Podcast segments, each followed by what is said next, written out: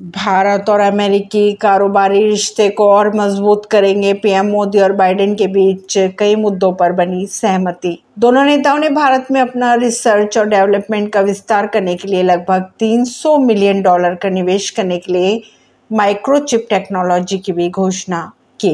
मैदान में बने भारत मंडपम में जी बैठक की शुरुआत हो चुकी है। दुनिया भर से आए राष्ट्रीय अध्यक्ष इस बैठक में भाग ले रहे हैं। इस बैठक में कई अहम फैसलों पर सहमति बनने की उम्मीदें जताई जा रही है। इसी बीच एक अच्छी खबर और आई सामने।